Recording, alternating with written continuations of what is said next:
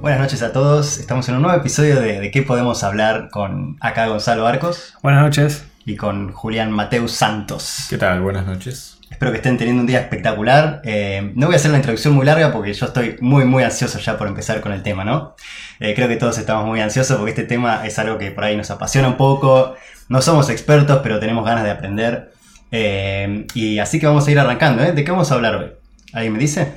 Creo que es una mezcla de varios temas, pero queríamos hacer un, un pantallazo de economía, pero más aplicado al stock market quizás. Exacto. Eh, pero vamos a tocar probablemente otros temas como estafas, eh, burbujas económicas y, otros temas que están tangencialmente relacionados. Así que bueno, tenemos mucho para hablar. Sí, que en general es, es un misterio, ¿no? Todo el tema del stock market, lo, que- lo que sería en español la bolsa de valores.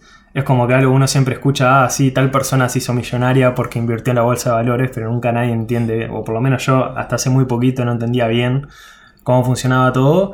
Y la verdad que, bueno, cada cuanto más me voy metiendo en el tema, más me doy cuenta que es un universo y que es extremadamente complejo. Entonces, como, como decía Gastón, la idea acá no es dar cátedra de nada, sino simplemente, bueno, eh, compartir un poco lo que, lo que sabemos, un conocimiento inicial y, bueno, discutir un poco sobre eso. Y ahí hay una cosa que, me- que dijiste que, que ya me, me dispara la primera pregunta que cualquier persona tendría. Vos decís, oh, esta persona se hizo millonaria con la bolsa.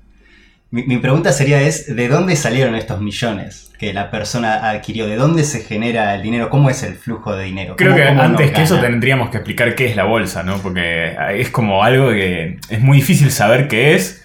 em, entonces podríamos intentar dar una definición de vuelta. No somos expertos, así que vamos a explicar eh, un poco lo, lo que nosotros entendemos por las cosas. Y es una, una cosa que también está buena porque no va a ser tan técnico, porque ninguno de nosotros es súper técnico, entonces quizás eh, va a estar más eh, accesible al público común. Pero bueno, la idea es que hay diferentes tipos de activos financieros, ¿no? O sea, cosas. Y, la bolsa, lo más tradicional es acciones, ¿no? Acciones de una empresa. Que básicamente es, eh, la empresa tiene una cantidad de dueños que a diferencia de un- una empresa, digamos, que podríamos ponernos nosotros tres, por ejemplo, imaginen que hacemos una empresa y vendemos podcast. eh, la diferencia es que a veces eh, las empresas cuando empiezan a crecer mucho y también a veces por, por, eh, razones de proteger a los dueños o de que sea más fácil cambiar quién va a ser el dueño y eso, lo, lo que se hace es emitir una cierta cantidad de acciones y el, el ownership de esa empresa va a estar determinado por cuántas acciones uno tiene, ¿no? Por ejemplo, vamos a poner un ejemplo, eh, emitimos 100 acciones de, de qué podemos hablar de punto .inc y vamos a tener 33 cada uno. Entonces, de repente, no sé, yo me quiero dedicar a, no sé, hacer otra cosa, macramé, y voy a dejar el podcast de lado y me quiero ir de la empresa. Entonces puedo venderle mis acciones a Gastón o a alguien más. Entonces, bueno, lo que va a pasar es que esas acciones determinan eh, un porcentaje de, de quién es dueño de esa empresa y pueden cambiar de manos muy fácil. Está lo que se llama el mercado primario, que es cuando nosotros decimos, bueno, vamos a buscar financiamiento, entonces esas acciones se las vamos a vender a un grupo de inversores a cambio de dinero, que va a ser ahora dinero de la empresa. Y después el mercado secundario, que es la bolsa, que es ya cuando esas acciones cambian de manos y a nosotros, a la empresa, ni nos enteramos, ¿no? ¿Quién tiene esas acciones? Es ahora le vendimos, no sé, 20 acciones a Pepito, Pepito fue a la bolsa y se las vendió a otra persona, no sé qué, ya ni sabemos qué pasa con esas acciones, van cambiando de mano y ese precio ya a nosotros no nos afecta, es un precio que está fijado por oferta y demanda, ¿no? De ese mercado secundario, que es la gente va a querer comprar acciones, vender acciones y ese precio va a ir fluctuando. A nosotros como empresa, un poco... Nos quedamos solamente con la plata de Pepito. Exacto. O sea, con esa plata quizás compramos un micrófono nuevo, compramos una computadora nueva, invertimos de, manera, de forma que podamos ganar más plata, pero ahí terminó, digamos, nuestra, nuestra asociación con esas acciones. Después las acciones se manejan por sí solas. Sí. Sí, exacto. Yo, yo creo que está bueno también pensar un poco en, en los orígenes, ¿no? Al menos a mí me, me resulta un poco más sencillo porque como que las cosas originalmente eran, eran más simples de lo que son hoy. Como ustedes dicen, hoy por hoy se compran y se venden en la bolsa millones de acciones por día de una empresa y a veces es difícil determinar por qué uno compraría o vendería. O sea, si yo compro una acción, realmente cuál es el valor que tengo. Y si uno se, se pone a pensar cuál fue el origen de las acciones, en realidad era un método, como decía Jimmy, era de financiamiento, ¿no? Era que, eh, no sé, alrededor del 1400, del 1500, se tenían que financiar, por ejemplo, expediciones o, financiar eh, idas a la India, pagar los barcos, pagarle el personal, todo, y no había una sola persona que tuviera todo ese capital. Entonces justamente lo que se hacía era se financiaba y a partir de ese financiamiento, como si fuera un préstamo, se daba una garantía de los beneficios, ¿no? Y ese fue exactamente el, el origen. El como- origen del cap- uno por ahí cuando dice el origen del capitalismo se imagina Estados Unidos. Sí. Pero en realidad podría decirse que el origen del capitalismo es esto. Eh, Sí, porque además la otra razón por la que se usa es un poco lo que es la protección, que es em, en esas acciones ponerle que la empresa quiebra, ¿no? O sea, lo que vos perdés es la plata que pusiste, porque eso es la gracia de la sociedad anónima famosa, ¿no? Mm. Que es como, no importa, eh, ponerle que antes Gonzalo, no sé, era el dueño de la empresa y se muere un empleado y entonces ahora le hace juicio a Gonzalo y Gonzalo tiene que vender la casa, vender todo. Ahora con las empresas, digamos, lo que Gonzalo puede hacer es formar su empresa Gonzalo Sociedad Anónima y ahora si, si hay un juicio o lo que sea, eh, Gonzalo puede perder solo lo que puso en esa empresa y no va contra su patrimonio personal. Porque la empresa se considera una persona legal. Es Exacto, como es una, una persona, jurídica independiente de, de- de la persona de Gonzalo. Que es otro tema en sí mismo ese, ¿no? Sí. pero, Sí, sí. pero volviendo un poco al, a- a- al origen, ahí es como que en mi punto de vista es mucho más simple. Bueno, hay que financiar algo, nadie tiene toda la plata para financiar ese emprendimiento, entonces muchas personas colaboran y a cambio tienen, por ejemplo, lo que es la famosa paga de dividendos, ¿no? Ese era, como el motor original. Yo compro una acción porque esa acción después me va a retornar parte de los ingresos de la empresa. y es- En este caso era comprar un barco entre mucha gente Exacto. y el barco salía a navegar y compraba especias y vendía las especias. Exactamente. Y ganabas. Y parte de la ganancia iba proporcional a tu cantidad de acciones. Y en ese caso es como que tiene más sentido. A mí lo que me parece interesante es cómo eso evolucionó a que hoy por hoy la gente compra acciones cuando sabe que no existe todo ese, para, algunas, ¿no? No existe todo ese mecanismo de, se llama de paga de dividendos, de paga de, eh, de ingresos. No existe eso, pero igual se compra la acción y eso es puramente especulativo. Es, compro la acción porque creo que va a crecer el valor en la bolsa, pero eh, el factor que determina si crece o no crece es lo que ustedes decían hace un rato. Es gente que quiere comprar o quiere vender. Si, si no se mueve la acción, realmente no hay ningún beneficio que yo tenga el papelito que dice que tengo una acción. ¿Se- ¿Me explico? Sí, a ver, vamos a. eh, un poco respondiendo a la pregunta original de Gastón y, y refinando un poco lo que acabas de decir, dicho de otra forma. Es, bueno, ¿de dónde salen esos millones que alguien gana en la bolsa? En realidad lo que pasa es, yo compro la acción y es como comprar cualquier otro bien, ¿no? Yo puedo comprar un termo, una taza o lo que sea y es, pues, cambié plata a cambio de un bien. Ahora, ¿qué pasa? Por ejemplo, con una obra de arte, ese bien quizás se revaloriza y yo en el futuro lo vendo más caro y gané plata por esa diferencia, ¿no? Lo compré a 100 y después resulta que se descubrió que el pintor era re famoso o el cuadro era de Picasso y ahora vale millones. O quizás al revés, lo compré como ha pasado con los NFTs y ahí tiro el- la, la puntita para hablar de las burbujas. compré algo a 10 mil dólares y ahora nadie lo quiere, entonces perdí plata. Digamos, con las acciones pasa lo mismo. ¿Cuál es la diferencia? Que hay, hay muchos tipos de bienes, por eso decía que hay un concepto más general que el de las acciones, que es el de activos económicos, ¿no? O sea, cualquier cosa. y, y las cosas tienen un valor, ¿no? Ese valor podríamos, hay una, toda una teoría del valor y, se puede hablar un montón de cosas también, pero digamos que el valor, en, eh, desde el punto de vista práctico, está dado por la oferta y la demanda. O sea, eh, hay, hay una demanda de cierto tipo de bienes, por ejemplo, los barbijos, ¿no? Antes de la pandemia había una demanda de, no sé, solamente el personal médico, la gente usaba barbijo. De repente viene un virus, toda la gente quiere comprar barbijos. Bueno, hay un stock limitado de barbijos. ¿Qué va a pasar? El precio va a subir, ¿no? O sea, la oferta está fija, crece mucho la demanda, bueno, el precio va a subir. Entonces así, de esa forma, eh, pasa lo mismo con cualquier tipo de, de- bien que se, que se compre, ¿no? Lo que tiene la bolsa es que es un mercado muy líquido. Eh, y es como casi instantáneo. Quizás en- con otras cosas, no sé, las naranjas, eh, hay un montón de factores. Por ejemplo, el barrio, ¿no? No es lo mismo. Como que yo no puedo comprar naranjas en. Está puedo agarrar el auto e irme, pero normalmente va a estar muy sectorizado. Que quizás en un barrio son más caras, eh, que influyen mucho los costes de transporte. Como que la bolsa es el mercado perfecto, si se quiere, porque elimina todas esas cosas y de repente yo compro y vendo acciones globalmente, ¿no? Y en segundos. Entonces, como que ahí es a veces más abstracto y difícil de entenderlo. Pero se puede ver, digamos, si alguna vez eh, entran al broker y ven la pantallita de- del gráfico, digamos, que va cambiando segundo a colorcitos segundo. rojos y, y Exacto. verdes. Eh, voy, voy a hacer un paréntesis igual acá, porque estamos hablando de naranjas, de, de barcos, de especias, pero también estamos hablando de acciones y de, y de pinturas, por ejemplo. Eh, ciertas de esas cosas tienen valor intrínseco, es decir, la naranja me la puedo comer, eh, el barbijo me lo puedo poner y me otorga protección. Eh, ¿las acciones entonces tienen algún tipo de valor Sí, intrínseco porque o no? ahí es donde yo quería responder, gracias, porque la segunda parte de lo que quería decir era un poco de esto que Gonzalo decía, de es pura especulación o no pura especulación. En el fondo, eh, yo puedo hacer especulación con cualquier cosa, ¿no? Con naranjas, con barbijos, con alcohol en gel, con papel higiénico, como hemos visto que pasó. O- o en con NFT. todo, eh, o con un FT, o con cosas que, digamos, como vos decías, tengan un valor intrínseco o no lo tengan. Ahora, una acción tiene un valor intrínseco porque, ¿qué es? Eh, como lo acabamos de definir, es un porcentaje de ownership de una empresa. Y la empresa tiene valor físico. Eh, tiene varios tipos de valores. Uno es todos los activos que tiene la empresa, ¿no? De hecho, hay toda una parte de contabilidad y parte de los requisitos de una empresa para poder participar en la bolsa es que esté auditada y que tenga, haga públicos toda su, su contabilidad. Entonces, por ejemplo, una empresa, digamos que no se compró un edificio, compró máquinas, compró autos, eh, tiene papel. Entonces, todo eso son cosas que tienen un valor, ¿no? Y es parte de lo que vale la empresa. Digamos que, no sé, un millón de dólares los tiene puestos en, en bienes materiales tangibles, como máquinas, papeles, eh, edificios. Y después tiene otra, otra parte que es eh, el flujo de caja, que se dice, que eh, hay todas eh, teorías matemáticas de cómo se saca el valor de una acción, que es el flujo de caja descontado de acá al infinito con la tasa de interés. Bueno, ahí yo me voy a poner muy técnico, pero digamos como que hay otro concepto interesante que es cuánto vale un dólar hoy o un dólar en un año o en 10 años y todo eso está dado por la tasa de interés. Eh, eh, para hacerlo fácil, el dinero hoy vale más que el dinero en el futuro. ¿No? Y eso es fácil de entender porque a uno, digamos, como que le, le tiene- le asigna mucho más valor a tener la plata hoy. ¿Qué, qué preferís? ¿Que te diga te doy 100 dólares hoy o te los doy dentro de dos años? Si no los préstamos no existen. Exacto. Para mala inflación, ¿no? Sí, sí, pero esto Pero digo, bueno, digamos, en- incluso en un mundo de inflación cero, eh, a vos, te- vos preferís tener la plata hoy. Entonces eso hace que eh, haya un- una, una tasa de descuento de que la plata en el futuro vale menos que la plata hoy.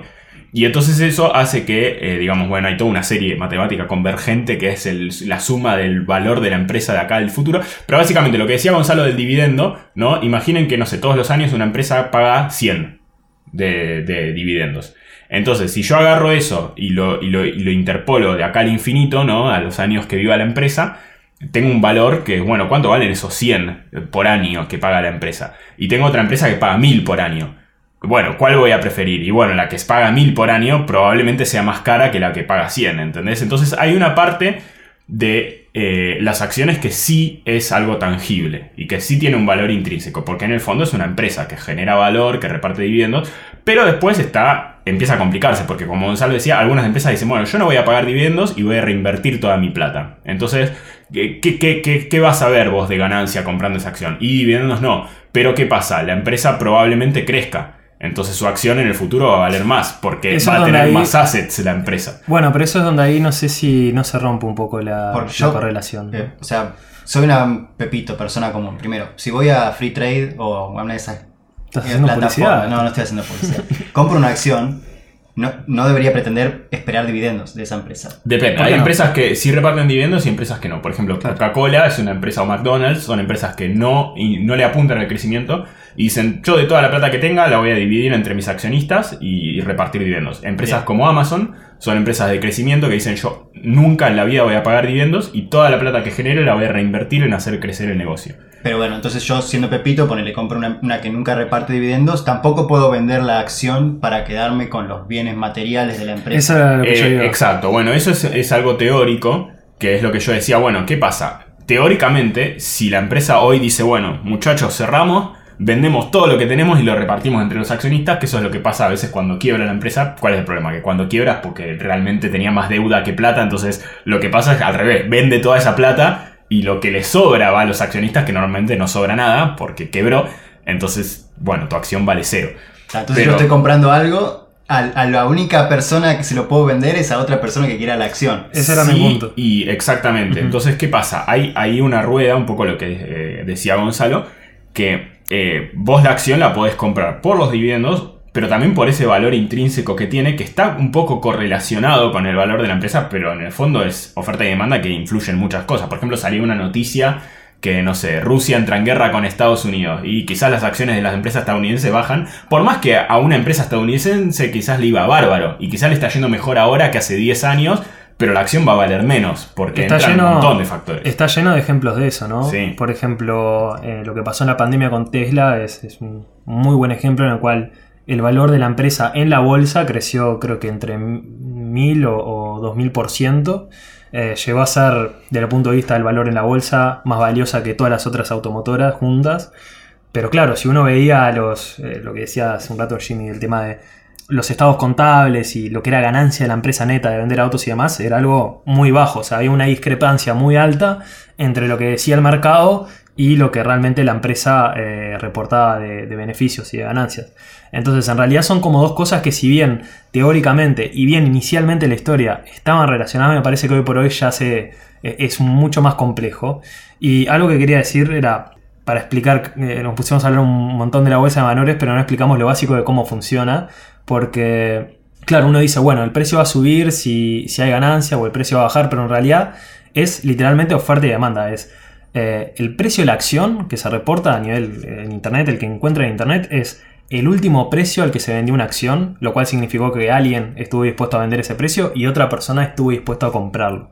O sea, es un valor discreto, ¿no? no nada asegura, no hay una entidad que regule el precio de la acción, es literalmente vendedores y compradores. Aclarar que por cada compra hay una venta, o sea, que eso que se vende, o sea, es como, eh, o sea, esto es eh, literalmente un mercado que antes incluso pueden buscar fotos, se hacía a mano. O sea, era una persona con un papel que ponía que lo que veías en las, listas era, se iba a un mercado, literalmente tenías que ir a la bolsa, era un edificio donde vos ibas y había un tipo gritando, no sé, eh, IBM, pa, y vos decías compro, vendo, ahí era un quilombo, obviamente, pero era eso, literalmente. O sea, vos decías, hay, hay, alguien, es como una subasta, ¿no? Es como decir, bueno, ¿a qué precio se quiere vender esta acción? Digamos que yo tengo acciones y las quiero vender. Bueno, voy ahí. Digo, che, ¿quién está dispuesto a pagarme 10 por la acción? Nadie. Bueno, no la vendo.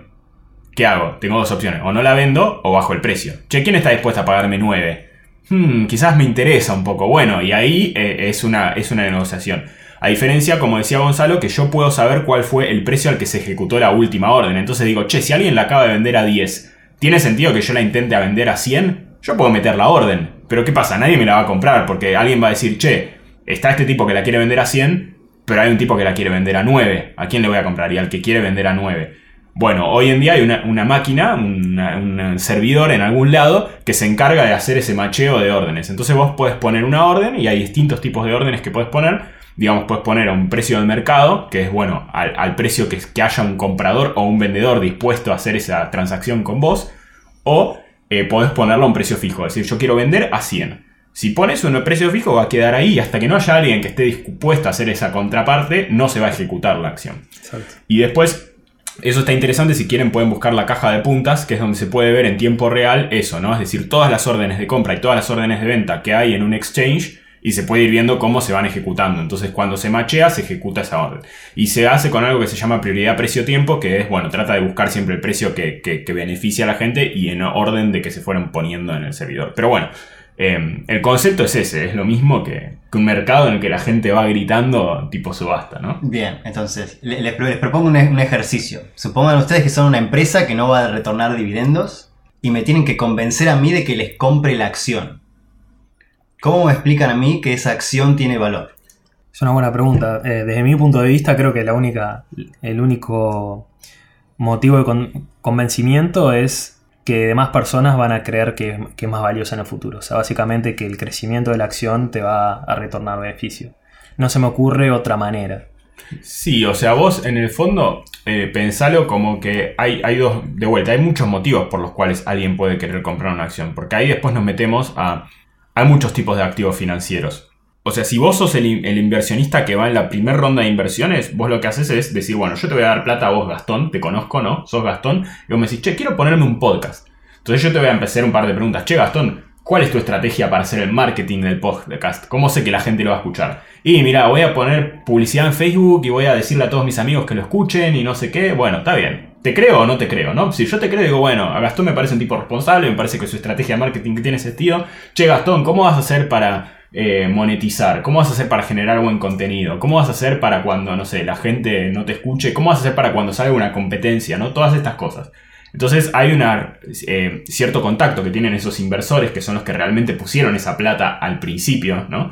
Eh, con Gastón en este caso, donde vos me vas a convencer a mí de, bueno, mi, negocio va a ser un negocio, no es que yo con esta plata la voy a tirar me voy a ir al casino, sino que voy a hacer algo, eh, voy a invertir esa plata. Entonces yo ahí, bueno, te creo, está bien, listo, pongo ese. ¿Qué espero yo a cambio? Probablemente espere un retorno. Entonces, ¿qué digo? Yo voy a, a darte plata a cambio de acciones. Entonces, ¿yo qué quiero? Que esa plata valga más en el futuro. Eh, ¿Eso cómo se logra? Por ejemplo, que tu empresa crezca, que después la va a comprar otra empresa más grande, o la vas a vender, o vas a generar plata y repartir dividendos, ¿no? Hay muchas formas de las cuales vos podrías hacer que esa plata que yo te di me haga valer a mí. Ahora, eh, después hay otros tipos de... eso es como una inversión eh, en ese caso. Después en el mercado secundario, bueno, yo ya no tengo ese contacto con Gastón, pero de vuelta, como eh, por un tema contable, yo puedo acceder a la contabilidad, puedo ver las conferencias de prensa, puedo ver las noticias, puedo... Hay toda una cosa que se llama Investor Relations, que es cuando esa empresa habla con los inversores públicamente, ¿no? Y, todo eso es público, se puede buscar en internet que es, por ejemplo, Gastón hace una conferencia de prensa y dice, bueno, esta es mi estrategia de marketing de acá a 5 años, hay mucho humo ahí también, ¿no? Pero bueno, podría, eh, esa es una forma en la que vos tenés de convencerme a mí. Bueno, pero de hecho, ¿no? Volviendo a, la pregunta inicial de Gastón es si no, no va a retornar dividendos, ¿no? Y, vos ahí estabas hablando un poco de lo que son los inversores ángeles, que eso necesariamente tiene por qué ser dentro del contexto de una bolsa de valores. Vos podés comprar lo que se llama un equity, o sea, una parte de la empresa y ahí es por afuera. Pero creo que es más bien eso, ¿no? La- las opciones son más bien o retorno de, de las ganancias, algún porcentaje, o que el valor de la empresa crezca y que por lo tanto tu stake, o sea, tu parte de la empresa va a valer más y que se lo puedas vender a alguien, ya sea por medio de acciones o por medio de, un contrato, ¿no? O sea, también sea esto en empresas privadas que no, que no son públicas. O Sí. Pero eh, un poco lo que quería decir es que hay muchos tipos de activos financieros, así como porque alguien compra una naranja y quizás la compra para comerla, para hacer un jugo, ¿no? Y, y las acciones pasan un poco lo mismo porque vos en el fondo tenés capital y, y tenés una forma de distribuir ese capital entre distintos tipos de activos financieros. Por ejemplo, eh, una cosa que te dan las acciones es eh, más volatilidad, eh, pero también más rendimiento a largo plazo que, por ejemplo, un bono, ¿no? Entonces, bueno, no nos vamos a ir tanto por las ramas, eh, pero, por ejemplo, vos podrías comprar una acción para venderla mañana.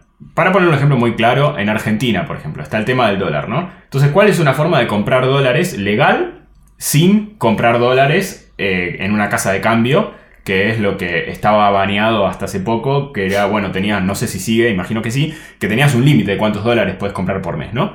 Entonces, ¿vos qué podés hacer? Comprar una acción que eh, cotice tanto en Argentina como en Estados Unidos. Por ejemplo, Banco Galicia, es una empresa que, argentina que, cotiza en, en la bolsa de Estados Unidos. La compras en pesos.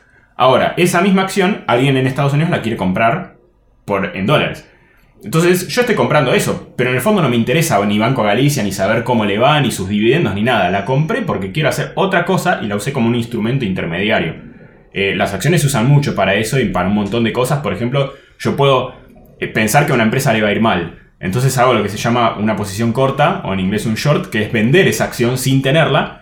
Eh, Ahí ya nos y después metemos. volverla a comprar. Entonces, a lo que voy si es que... más capa de abstracción, Exacto. acá las tienen. Hay muchas cosas. Después están los derivados, que es, por ejemplo, algo que eh, se mueve, es una opción de compra o de venta de una acción. Entonces, bueno, empiezan a haber un montón de cosas que ya no va opciones. Exacto, no va de- directamente relacionado a si yo creo que a la empresa le va a ir bien o no, y a- quizás es, es una timba que estoy haciendo de acá a cinco minutos, como este ejemplo, ¿no? Ahí no te interesa exactamente qué es lo que estás comprando, entonces es como algo artificial. Sí, quiero decir que estoy viendo la cara de Gastón y, y- y lo veo un poco. No, lo, lo que quiero que quede claro es que muchas de estas acciones, eh, o sea, y, y de vuelta retomando al valor intrínseco de eso, a la naranja la puedo hacer jugo, a las acciones necesito que alguien más la quiera comprar eh, para que me, me genere valor a mí o por lo menos valor monetario. Si bien las acciones te dan, por ejemplo, una posición en votación sobre cómo se, se maneja la empresa, eso podría decirse que tiene valor en sí, pero creo que nadie lo usa o muy pocas empresas lo usan también. Pero que la- lo- los papeles estos solamente funcionan porque hay una, una necesidad de adquirirlos de otras personas. Porque si esas personas desaparecen, mi papel que yo pensaba que tenía valor, de repente no tiene más valor. Sí, Eh. a ver, yo creo que ese argumento de, de algo tan tangible como una naranja versus lo otro se puede dar con el dinero también, ¿no? Que Sí, sí, definitivamente. O sea que Eh, es algo que está muy presente por hoy en la vida. Pero creo que esto es la pata de entrada al tema de las burbujas y de esto Bueno. que estábamos hablando de por qué, te hago la pregunta a vos, Gonzalo, ¿por qué, digamos, eh, estábamos hablando de esto de que yo puedo comprar algo que quizás no está correlacionado su precio a el valor que tiene eso? El valor intrínseco. Exacto. ¿Por qué? Eh, o, o, bueno, Digamos, eh, explícame cómo es este proceso y Claro. qué es lo que pasa. No, a ver, es, eh, es una buena pregunta y yo también iba, iba ya a entrar en este tema, ¿no? Porque hasta ahora como que pintamos todo el tema de las acciones y todo como algo muy positivo, ¿no? O sea, veníamos diciendo tiene mucha liquidez, tiene más retorno que otros eh, mecanismos de inversión más tradicionales. Entonces yo escuchando sobre esto digo, me quiero ir y quiero invertir todos mis ahorros ya. en- Yo no lo estaba pintando como positivo. Espero que no se haya transferido eso a, través del micrófono. Tenemos la- las dos posturas, el escéptico como siempre. O sea, que, que sepan los oyentes, por supuesto que ninguno de nosotros da aviso financiero, pero que sepan que eh, cuando están comprando acciones están especulando de que alguien más se las va a querer comprar más cara más adelante. Exacto. No, no estoy diciendo que sea una buena idea, justamente. No. Ahora viene la contracara. Perfecto, perfecto. Decía que hasta ahora hablamos de los aspectos positivos, ¿no? Pero también es interesante saber, ¿no? Que en el corral de la historia han habido varios eventos, ¿no? Que, que bueno, que en el caso de las. eh, por dentro de las acciones y por fuera, que digamos, han eh, resultado en que las personas perdieran todo su, su- su valor, sus ahorros y, y sus inversiones, ¿no? Y esto es lo que, lo que también queríamos hablar, que es el concepto de una burbuja económica, ¿no? Y, básicamente, como yo lo entiendo, una burbuja económica es básicamente cuando el valor de algo, ¿no? para dejarlo bien abstracto, el valor de algo se despega mucho de su valor intrínseco, de su valor real. Y después podemos eh, preguntarnos cómo saber el valor de- real de algo, ¿no? Y que justamente ese es el desafío, si no, no existirían burbujas, si fuera tan sencillo.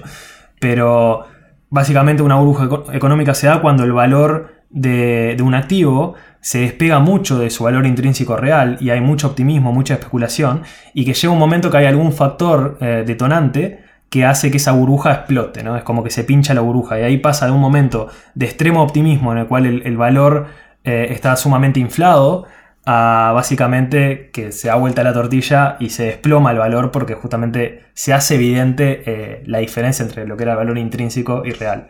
Y esto es algo muy antiguo, ¿no? Porque lo mencionamos ahora y dirán, toda la gente le viene a la cabeza probablemente el Bitcoin, el NFT, y dirán, ah, bueno, pero esto sabemos que pasa, no, ni siquiera hace eh, este, este siglo, digamos, es más viejo todavía, ¿no? Sí, sí, la verdad que está interesantísimo, digamos, el origen, bueno, a ver, eh, el mar- eh, la bolsa de valores uno también esperaría que o se inventó en Estados Unidos, famoso Wall Street, o se inventó en, en Londres, pero no, se inventó, se inventó en Ámsterdam, en Holanda, en 1600. Para financiar estos viajes en barco. Para financiarlo, exacto, los primeros viajes que decíamos.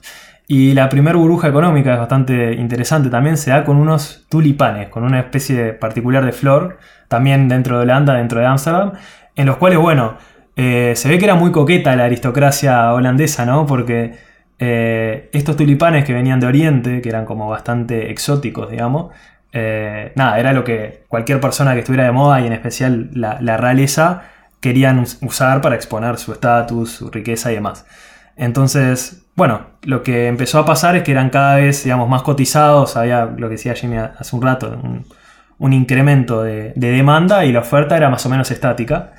Entonces lo que empezó a pasar es que la gente, sabiendo que el precio era cada vez más y más, empezó a especular y a- a financiar comprar tulipanes a futuro en base con sus eh, pertenencias eh, reales, digamos, actuales. No sé, por ejemplo, vendían su casa, vendían, no sé, toda su ropa, sus comidas inclusive, por tener un pétalo, de un- lo que era un bulbo de flor. Porque se esperaba que dentro de un par de meses eh, fuera a valer más, porque digamos, el precio estaba creciendo muchísimo. Hasta que en un momento, digamos, no, no recuerdo bien cuál fue el factor detonante, pero de un momento para el otro nadie estaba interesado en eso. Eh, el, el precio de lo que era este tulipán, digamos, crasheó, se, se es que fue muy extremo, porque vos decís, bueno, en algún momento explotó, eh, quizás eh, es hasta por lógica, ¿no? Porque de repente pasaba que un tulipán valía más que una casa. O sea, a ese nivel llegó. Sí. Entonces era como, bueno, en algún momento eso va a terminar porque es como, bueno, ¿y qué hago? ¿Cuál es el valor no? intrínseco de un tulipán? O sea, está bien que sea un símbolo de estatus y eso, pero tampoco, eh, tampoco la pavada, diríamos.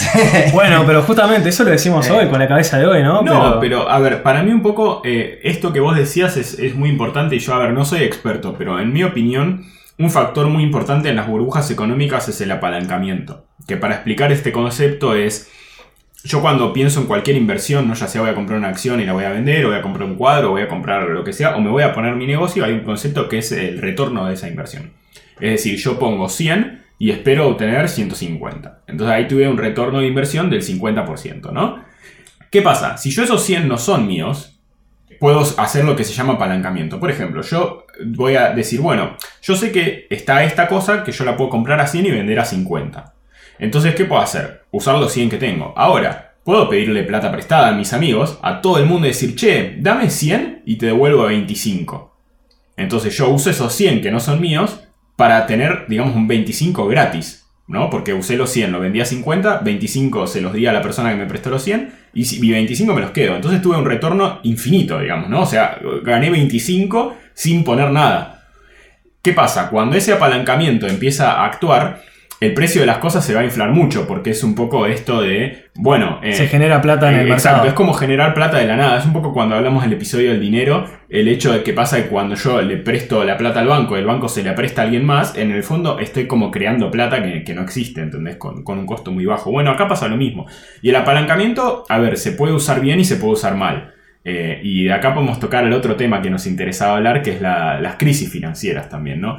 Que por ejemplo en la crisis del 2008 eh, es un buen ejemplo, también con el Bitcoin ahora que está pasando mucho en los exchanges, que es un poco eh, ver este apalancamiento mal usado. Eh, es decir, por ejemplo, yo puedo prestar plata o puedo pedir plata prestada, pero siempre tiene que haber lo que se llama un colateral, que es decir, bueno, en el caso de que esta inversión me vaya mal, ponerle que yo pedí esos 100 a Gastón, compré esta cosa que salía 100, pero ahora no la puedo vender, porque el precio bajó o porque se me rompió o por lo que sea. Bueno, yo esa plata se la tengo que volver igual a Gastón. Y si yo no tengo nada de plata, estamos en un problema, porque ahora esa plata es como que se borró del mapa, yo no se la puedo dar a Gastón y Gastón quizás también le debía plata a alguien más o esa plata la iba a usar para algo, entonces es una, es una reacción en cadena. El problema es que la economía está tan interconectada que mi acción afecta no solo a Gastón, sino a la persona que Gastón le debía plata y así es como un efecto dominó. Entonces en la crisis del 2008, para resumirlo mucho, ¿qué pasó? Todas estas deudas en el fondo son activos, porque vos, el, dinero en el fondo es una deuda del banco hacia otra persona, ¿no? Eh, el billete originalmente era un, depósito, un certificado que decía esto es equivalente a una moneda de oro depositada en tal banco. Y era un papelito que en el fondo es un papel de deuda. Bueno, esa era una deuda buena, bastante confiable, porque yo sé que voy al banco y me la va a dar. Pero en el fondo yo podría tener un papel que dice, che Gastón, yo te voy a dar 100 en tal fecha.